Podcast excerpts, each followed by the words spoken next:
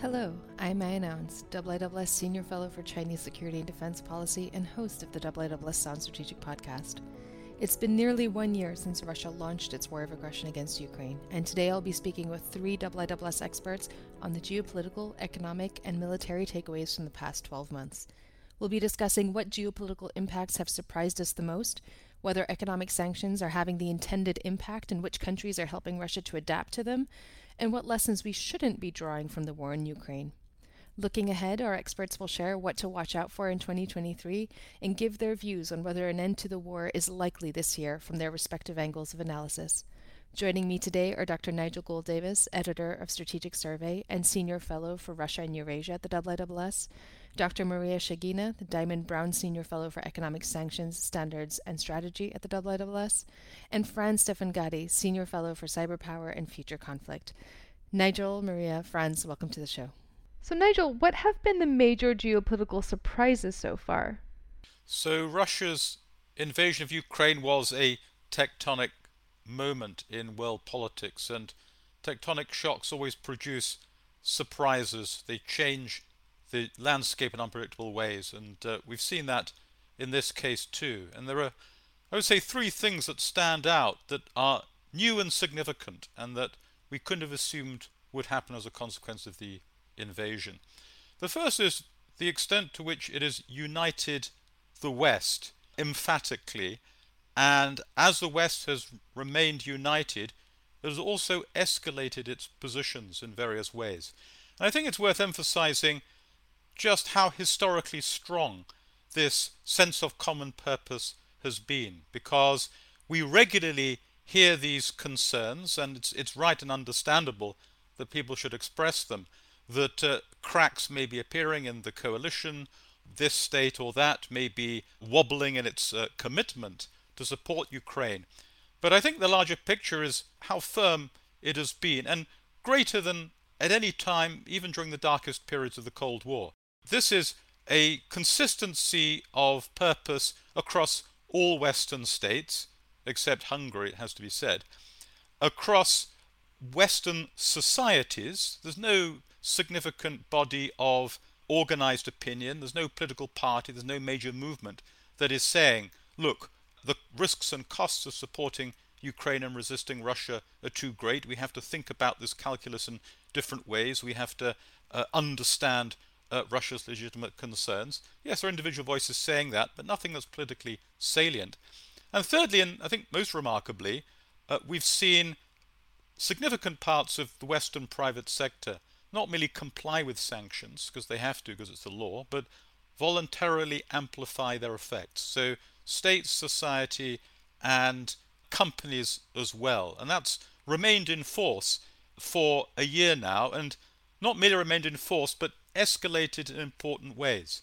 So we've seen a steady strengthening of the forms of practical military support and other forms of support being provided to Ukraine, and also escalations in the severity of sanctions applied against Russia. And Maria will I'm sure want to say more about that. We've seen escalation in respect of the longer term institutional changes uh, that this is bringing about in the West's collective purpose. So it's partly a matter of the enlargement of NATO, of course, to include Sweden and Finland, the EU candidacy of Ukraine that's been accepted as well, and uh, finally, the West is sort of firing up engines now of claims and demands on Russia that will mean that any end to the war is likely to be much more onerous on Russia than simply a matter of deciding where lines are drawn on territory. Uh, and they include the prosecution of war crimes, uh, the demand for the return of adoptees. Uh, Ukrainian citizens have been forcibly uh, removed and taken into, dispersed across Russia, including thousands of children, actually. And the West is properly sort of concerning itself with that as well. And finally, the demand for reparations and accounting of the war damage that Russia is inflicting and moves to try now to uh, to bring Russian assets to be used to help fund the costs of reconstruction. So that's the first big issue the unity and escalation of the West. The second, in a sense, the, the mirror image of that, is the weaknesses of Russian power that this invasion has laid bare. That's not only a matter of its military failure in the field, significant though that is. We've seen across a range of domains of power the failures of Russia. For example, the the fact that again, really no one who who matters in any significant degree accepts the Russian view, the Russian narrative of this war.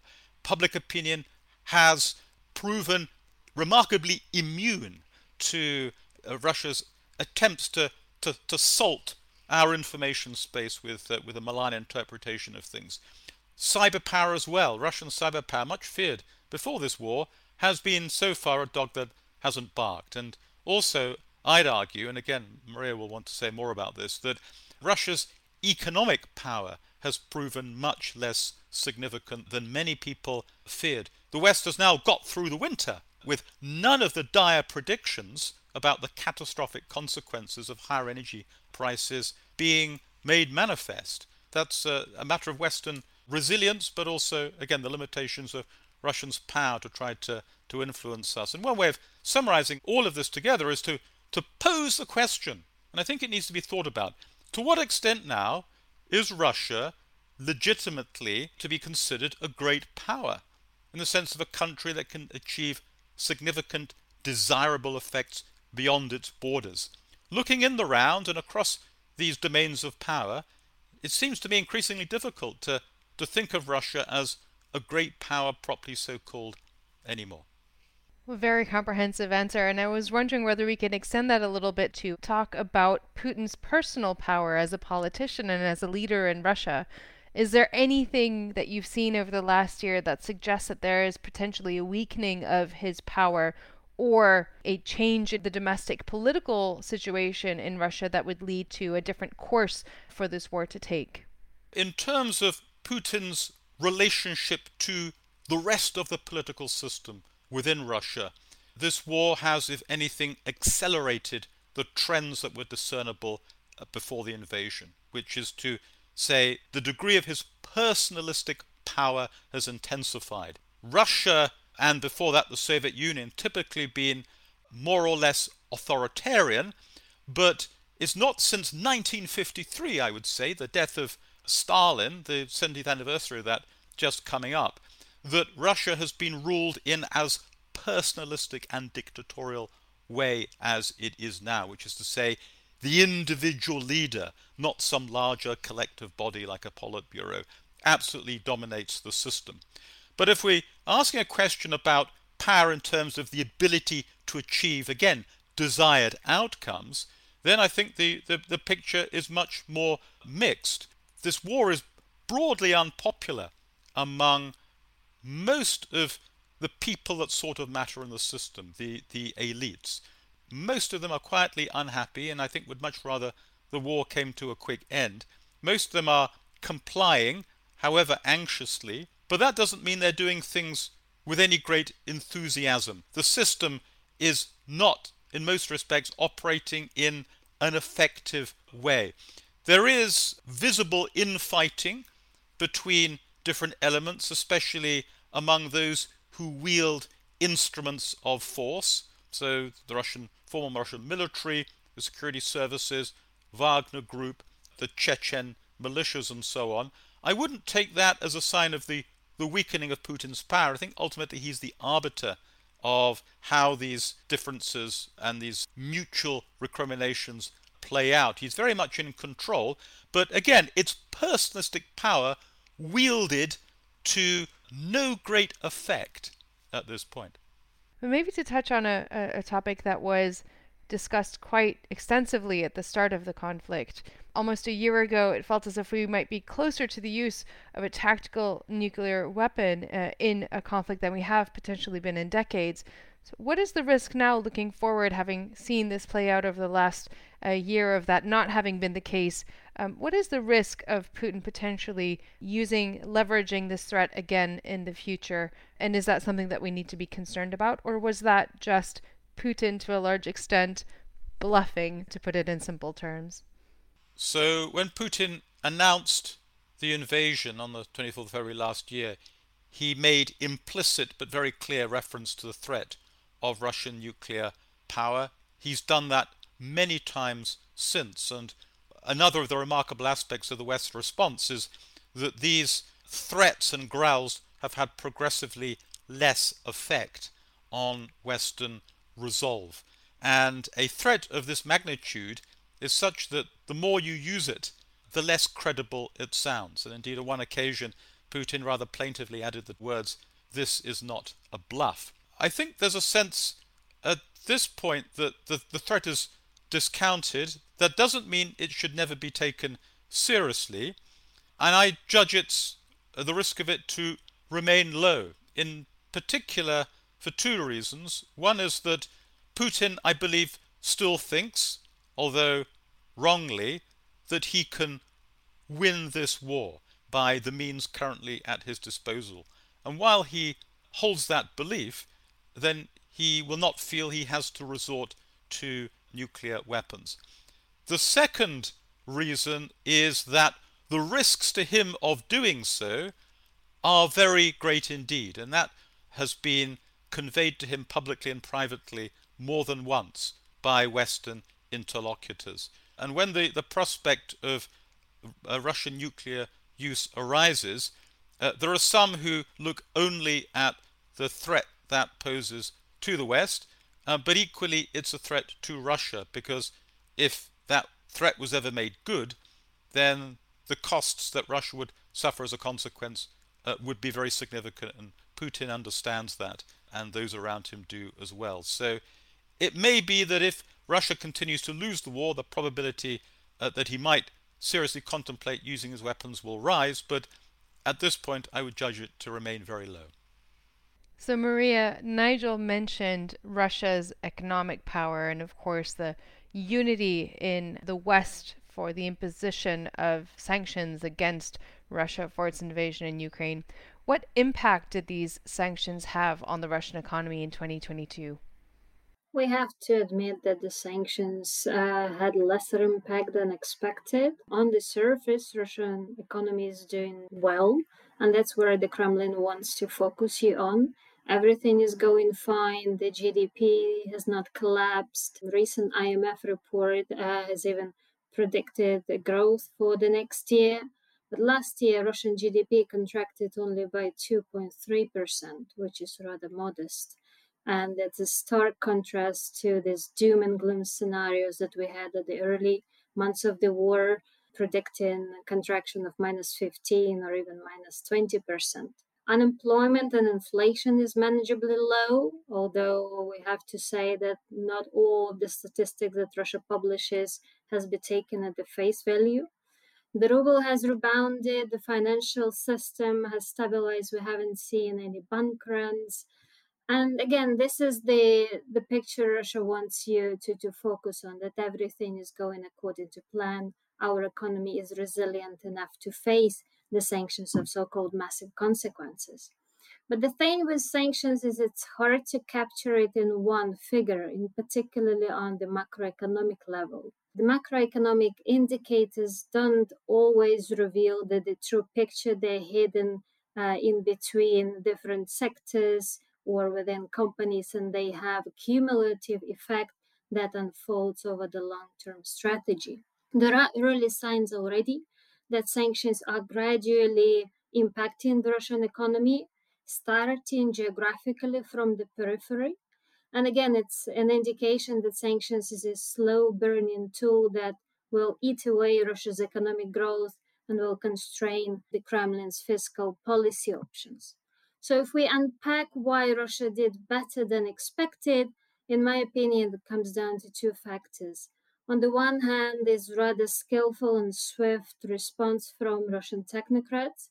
Since 2014, they had a playbook how to counteract Western sanctions. Not everything was predicted in that playbook, but they had a solid basis how to respond quickly to financial sanctions export controls measures. So the Central Bank of Russia was effective in its immediate response to tame the capital outflows with aggressive capital and currency controls, and it also hiked interest rates, also obligated main exporters of the country to convert all revenue to rubles. The second factor that was crucial to understand uh, the effectiveness of sanctions is the lack or delay with the Europe decision to target Russia where it matters, and that's the energy sector.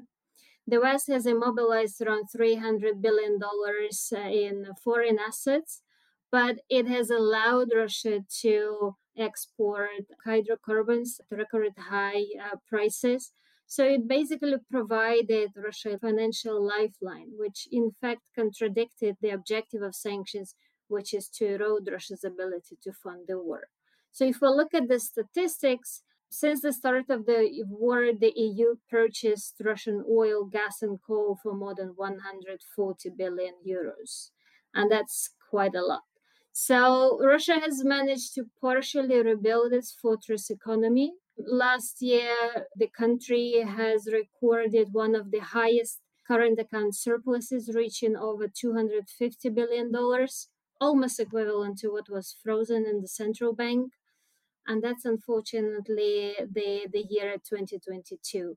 Year 2023 will be different because it comes in with measures which matter is EU's oil embargo and the price caps. And what do you expect the impact of the EU's oil embargo and the price caps to be in 2023? What are you looking for over the next year on, on these two issues?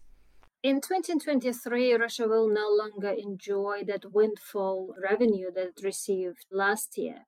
With the embargo, roughly 40% of oil and gas uh, exports will be under sanctions. We're already seeing the early impact of the oil embargo. Since December 2022, Russia's crude oil revenue dropped by 32%, costing the Kremlin around 160 million uh, euros per day. With the embargo on refined products, that number will increase to 260 million uh, euros per day.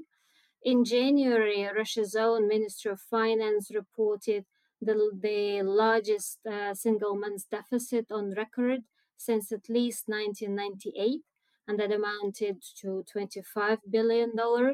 Again, in January, the, the ministry was rather honest with its statistics, and it said that oil and gas revenue fell by more than 46%. So, again, it's showing that the Russian budget will be strained because it lacks that, that cash cow that oil and gas was before it's hard to diversify it to other countries.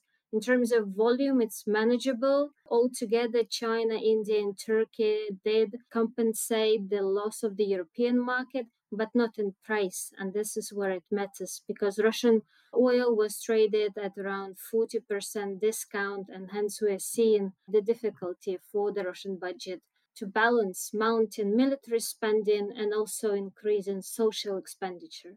So the Russian budget was designed uh, at around $70 per barrel. That's no longer the reality for the Russian Urals. Hence, in year 2023 2024, the government will face a budget deficit between 4.5 6.5 percent. The government is already focusing on things which matter. Again, we're seeing the, the challenge what to balance and what to prioritize Kremlin has already cancelled a non war expenditure on infrastructure, education, healthcare. It has also increased taxes on state owned companies that have profited in last year, such as fertilizer companies or Gazprom uh, had paid a massive tax uh, to the government. So we're seeing that Russia is turning its economy to mobilize towards the war effort. Defense companies also work in larger shifts, but it has drained in its macro buffers. It has uh, depleted 25% of its National Wealth Fund, which is a country's rainy day fund. It's selling quite uh, on record uh, Chinese yuan, which is uh, left as part of foreign reserves. Uh, and it's also selling its domestic bonds, which don't have really uh, appetite from foreign investors. It's not to say that the Russian economy will collapse, which was never the intent of sanctions, but it's making it hard for Russia to, to balance that budget and ultimately to fund the war. Can we maybe, looking back at 2022, speak a little bit about how Russia was able to adapt to some of the consequences of the sanctions placed upon it, in particular in terms of its relationship with China, Iran, and the Middle East? Absolutely. The role of third countries is crucial when it comes to assessing sanctions. So, on one hand, we have design of sanctions, which kicks in and starts the process. Then it targets adaptation, how the target adapts to this external pressure. And finally, is the role of third countries. So, here, Russia has tried to, to double down on its import substitution domestically, has tried to create new supply chains, but that's not really working because Russia technologically has been already less advanced. So it's trying to pivot to third countries, to two groups of third countries. On the one hand, we're seeing it's pivoting to sanctions pariahs such as Iran and North Korea Iran is famously now procuring drones for Russia and has even established a new facility in Russia. North Korea is providing missiles or even shipping uniforms uh, to the Russian army.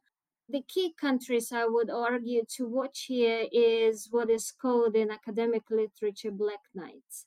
Those are the, the countries that didn't join the sanctions regime and they navigate between these two worlds. And if we look at the the dark fleet, the, the oil embargo, Russia is trying to, to adapt uh, in the way that Iran did, is trying to tap towards a shadow fleet. That usually comes with help of third countries like China.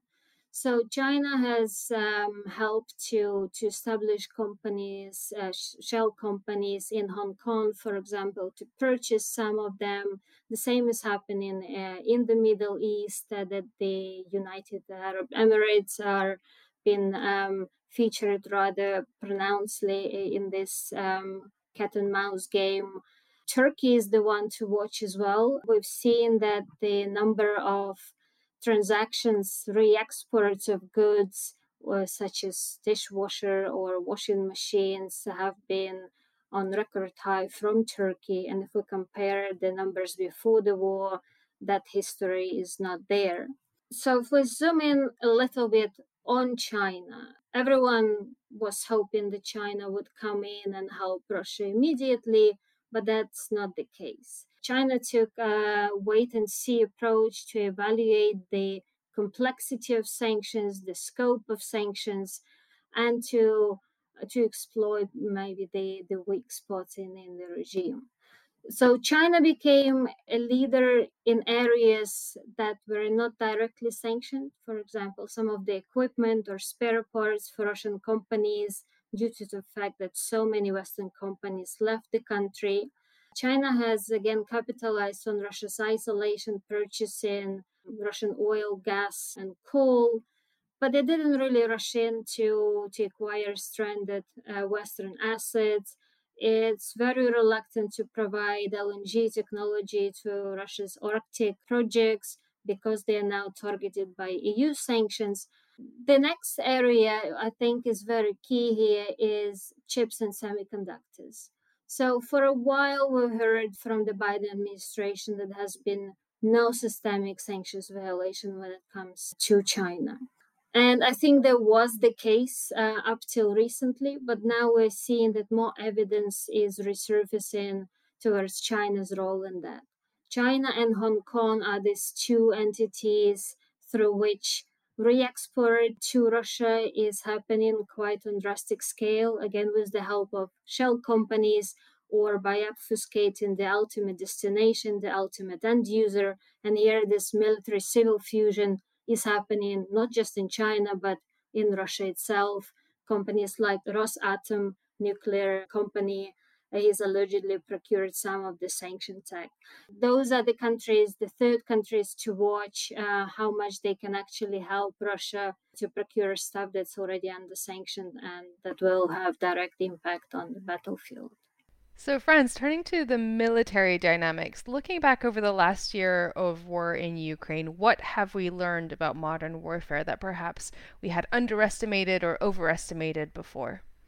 Well, I guess one of the main lessons from this conflict so far, and in a way, it sort of reinforces some of the things that we've been analyzing prior to the outbreak of hostilities on February 24th, is um, the dominant character of attrition in state on state warfare. That is really this idea that it's not so much about maneuver, it's not so much about a revolution in military affairs enabled by emerging technological capabilities, but rather that it is really at the end of the day about disproportionately affecting more losses on your opponent in terms of man and material than your own side is uh, sustaining. And I think this is the key takeaway from this conflict the importance of attrition from any future conflict. And I think out of that flow a couple of consequences uh, for the defense industry, not just in Europe, but also in the United States, in the entire West, the way we structure our forces, our armed forces in Europe and the United States, what kind of technological capabilities we would like to invest in in the future. And there, really, the trade off is between legacy platforms. We need artillery, we need self propelled howitzers, unguided munitions, it seems, main battle tanks are not obsolete,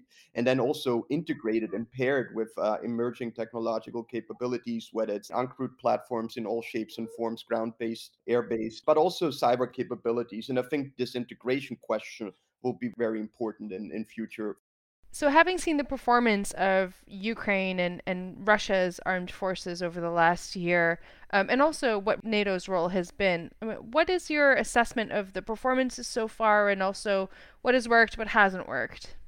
When it comes to NATO, of course, the big takeaway and something that I at least have not would not have been able to guess prior to the start of the war was NATO's support or Western support for Ukraine on a scale that is really quite unprecedented in NATO's history as an institution itself, right? There were other similar examples where other Western countries, such as the United States, have supplied a partner with um, massive military aid during a conflict, such as during the 1973 war between Israel and various Arab states. At the end of the day, NATO's role is really pivotal in this conflict in providing ISR data, intelligence, surveillance, and reconnaissance uh, data that is really used for precision strikes on the Ukrainian side, but also, of course, um, the lifeline of Ukraine remains Western military support, munition flows of all kinds and uh, shapes that are really important to sustain this war of attrition for the Ukrainians against the Russians, and then also other military aid such as main battle tanks, artillery. And I think I need to emphasize again that this is primarily an artillery war fought in Ukraine and it's really about firepower and very conventional firepower, unguided munitions that are doing the most damage. It's not so much about drones, it's not so much about all these other capabilities. They're enabling capabilities and are supposed to help essentially with this artillery war. But at the bottom of it, it is an artillery war. And I think we should be careful here also not to take too many lessons away from this conflict because it should be unsurprising that this is an artillery war or dominated by ground based fires because both the Ukrainian armed forces and the Russian armed forces are essentially fire based militaries or ground based fires militaries. That is, they're really artillery dominant and really the entire force structure is built around artillery uh, batteries, battalions, brigades, and so forth. No, I take that point, and I recall that you've also written an article about the wrong lessons to take away from the war as well, which was a really interesting piece. That's right. And I think there are plenty of wrong lessons to be taken away from this conflict. And we should be extremely careful about drawing broad conclusions because, of course, every war is different. We need to take into account that we're really operating in the fog of war. Our um, The founder of our company, our institute, um, has once written about the fog of peace. That is this idea that we don't really know what's happening prior to the outbreak of a conflict. The fog of peace is sort of preventing us from really trying to ascertain the contours of a future of the character of future conflict and then only once once we're getting closer once the conflict breaks out we're able to discern some of the lessons but it's still really murky and i think that's something we have to keep in mind whether that's really the role of emerging technologies cyber that's a domain we know very little about the air domain is also something that we can't really gauge at from unmanned open source intelligence. There are also other lessons, I think, that we are at the beginning, at least, through some you know the wrong conclusions from for example the role of uavs and to what degree some of those platforms some of those armed drones such as the tb2 was actually effective against integrated russian air and defense systems. The role of electronic warfare i think russian electronic warfare capabilities were also fairly underestimated at the beginning of the conflict. And i think a larger point is also what we really learned is the importance of training it's the importance of good military doctrine. It's the importance of morale. It's a lot of the intangible factors that are often not factored in in our analysis. Morale, for example, leadership, but then, of course, also the stuff that's not really that interesting to a lot of us, uh, logistics, for example. My big lesson from this conflict is, for example, that I've completely underestimated the ability of the Russian armed forces to really learn or at least train according to what they were publicizing during their reforms in uh, the 2000s and then really very strongly post 2008 after the Georgia Russia war. And I thought that the armed forces of Russia actually had adapted and changed their training doctrine. And it turns out that this has not been the case. So, this probably has been one of the biggest surprises for me in this conflict so far. And out of that, really flowed a lot of the mistakes that were made at the beginning of the war in addition to, of course, a really bad plan that was badly executed. It wasn't just training and the other stuff that was really working, but it's also obviously a bad plan that led to a lot of the initial military setbacks by the Russians. But they have adapted, I think I should also say, in some ways. So I think there's a certain ability to adapt within the Russian armed forces that is perhaps sometimes underestimated. But long story short, I think, you know, we need to be extra careful at this stage to even try to draw any lessons from this conflict you spoke to lessons being drawn from this conflict, but of course, other European countries are also looking at what lessons they can indeed draw from this and whether or not there needs to be some sort of reform of European militaries on the continent. You've written about the discussions around conscription that are taking place in a number of European capitals at the moment and why that wouldn't be as effective as reforming reserve systems. Can you maybe expand on what other European countries should be taking away from this at this point in time? The two big lessons here are first, scalability We've for 20 years fought wars in Iraq and Afghanistan, counterinsurgency campaigns where we actually required very little forces to conduct these kinds of operations. What we have missed over the last two decades, similar to the Russian armed forces, is just exercising training at scale. And I'm talking about large scale military combined arms operations. Combined arms operations is really the Champions League, so to speak, of military discipline or military performance. It's the Formula One. If you're good at conducting combined arms operations, you have a good military. That's the bottom line. And this is also the direction where future conflict is heading. Combined arms operations is uh, the foundational element um, for joint all domain operations, which is essentially going to become doctrine not just in the United States, but across NATO. And it's essential that you really are able to perform or at least operate and be able to execute combined arms maneuver and operations. So I think scalability plus combined arms operations is something that we've been missing uh, over the last two decades. How we address this is, for example, by reinstituting larger scale military exercises. Brigade level exercises in most NATO countries are really the exception, not so much the rule. And there's virtually nothing happening at, for example, higher levels, the division level or the corps level, where it's very often just tabletop exercises, command post exercises, where the presence of troops is simulated but never actually done in the field. And I think this really prevents us from trying to figure out how to deal with friction friction, this idea introduced by Clausewitz already in the 18th century, this idea that there's uncertainty essentially in your military operations and there's always a certain element of unpredictability in your military operations. And I think once you learn how to deal with uh, friction, you can also better learn to improvise and so forth. So I think scalability, combined arms operations, these are the two major lessons that, that I take away um, from this conflict. The other lesson also is again that and you mentioned that i wrote about the reserve system is just attrition and the massive loss of men and material in any future state on state war.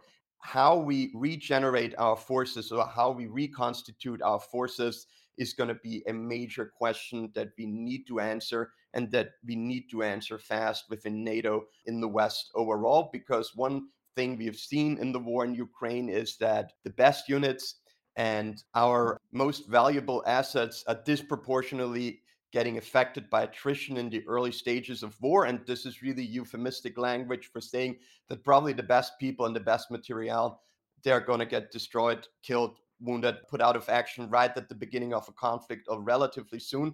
So we need to have a strategy in place. How can we really continue a fight or a future, for example, great power war, where attrition is really the dominant character and where we need to replenish our um, losses fairly quickly. So that's why I said we need to have a discussion, not so much about uh, conscription or reinstituting conscription in Europe, but really a discussion about how do we reform the reserves because the reserves just like um, the rest of our force structure has really been tailored towards type of conflict that we're likely not going to be fighting over the next couple of years again that is a counterinsurgency campaign with fairly limited troops and fairly small scale tactical operations so, Nigel, what trends are you looking at that will shape the war over the next year that you're going to be looking at most closely?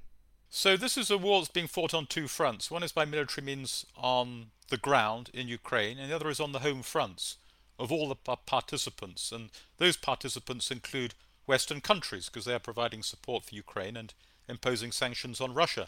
So, I'll be looking at the contest of endurance and resilience that's being conducted on those home fronts. So, on the one side, how this war and its growing military and economic difficulties will impose strains on domestic cohesion, and on what remains, which I think is relatively little now, of what once we might have called the social contract between Putin and the population. This is an unprecedented shock for the system. Putin did not expect to be fighting a war a year after his invasion. He thought it'd be over very quickly. So he's been adapting his system uh, and trying to ensure that the adverse consequences of the war don't produce political challenges at home. And on the other side, of course, I'll be looking to see how effectively the West maintains what I've described as this really historic and remarkable degree of cohesion and unity. And any potential challenges in any significant states that emerge to threaten that. So the contest, the battle of wills on the home front. And what are the prospects for an end to the war within the next year from your perspective? The war will only end when both combatants reach the conclusion that it better serves their long term interests to end the fighting than to continue fighting.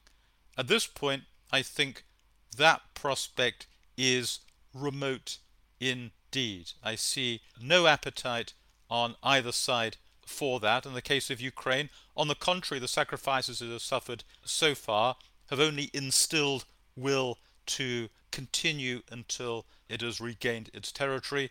On the Russian side, Putin is psychologically all in on this, and it would take a, a comprehensive military defeat or in one way or another, the removal of Putin from power to change that uh, on the Russian side. But I will just add, in, in my view, that if for whatever reason Putin were to leave, either for physiological reasons or for political reasons, it's more likely than not that the war would end fairly quickly. Thanks, Nigel. Maria, what trends shaping the war will you be following most closely over the next year? So the trends that are also related to sanctions, in my opinion, the, the two things that I would focus on is again sanctions circumvention tactics, how successful Russia will be with them. It's not a coincidence that since the beginning of this year, the EU has established a new position, a special envoy on sanctions, the person who will monitor stringent enforcement in different EU countries. And we have to say that EU has many national governments who have to level the playing field there, but also transatlantically that we have certain cohesion there.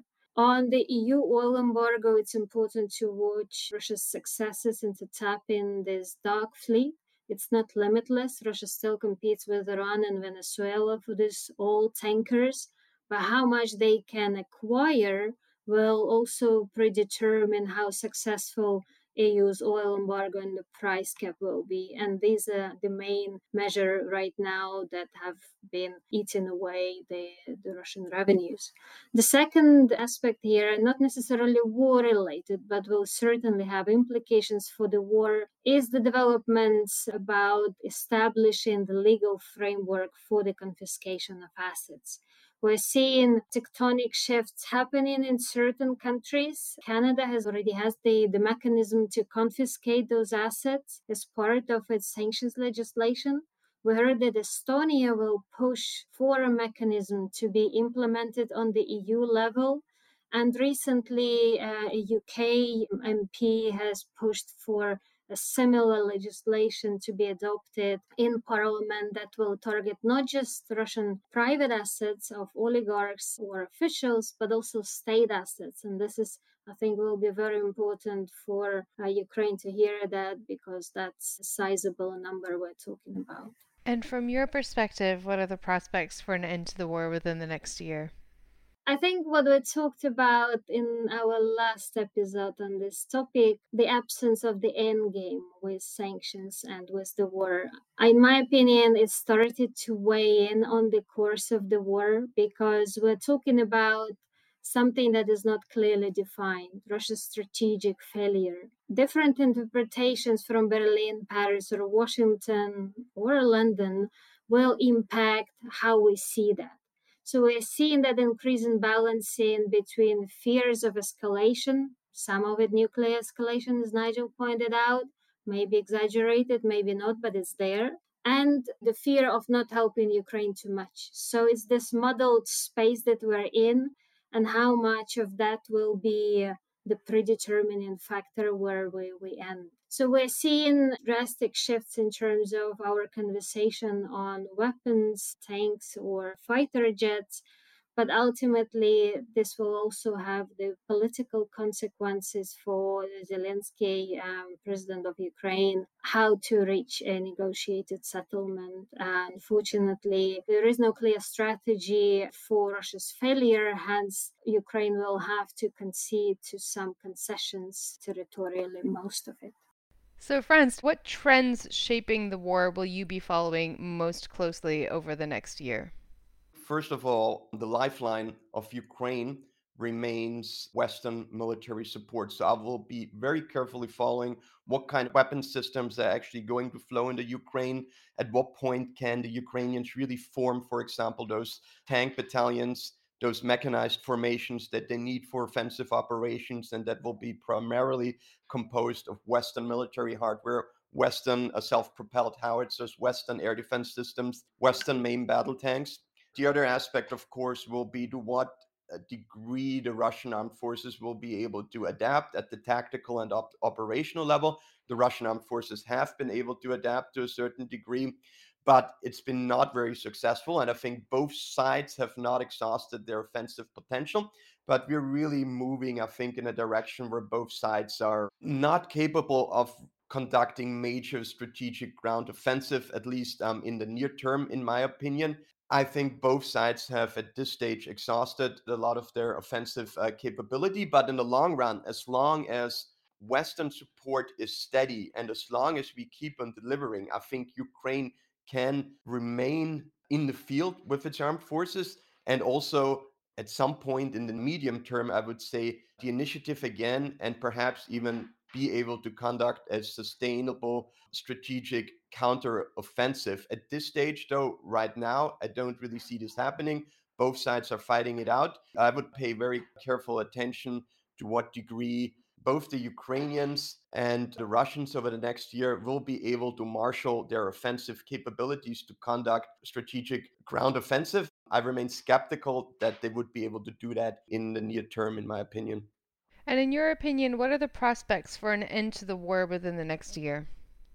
From a military perspective, I don't see a very fast ending of this conflict anytime soon, at least not within the first six months of this year, 2023. Neither side is going to run out of ammunition. neither side is going to run out of manpower. Western support seems to be steady, and um, the Russians also seem to be willing to endure these casualties and continue this conflict. From a pure military perspective, both sides still have not exhausted all their military options. So I feel that this conflict will drag on for a while. But of course, every single conflict ultimately is an extension of the political dimension or the political dynamics between these two countries.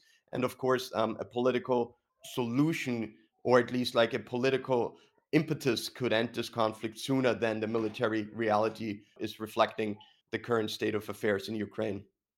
Nigel, Maria, and Franz, thank you for joining me today and sharing your insights. And thank you all for listening. We hope you enjoyed the episode. For more in depth analysis, visit the IISS website and follow the IISS on Twitter and LinkedIn. To read the latest from Franz, Maria, and Nigel, take a look at our show notes for this episode. And don't forget to follow, rate, and subscribe to Sounds Strategic wherever you listen to your favorite podcasts to keep up to date with the latest episodes. Thank you and see you next time.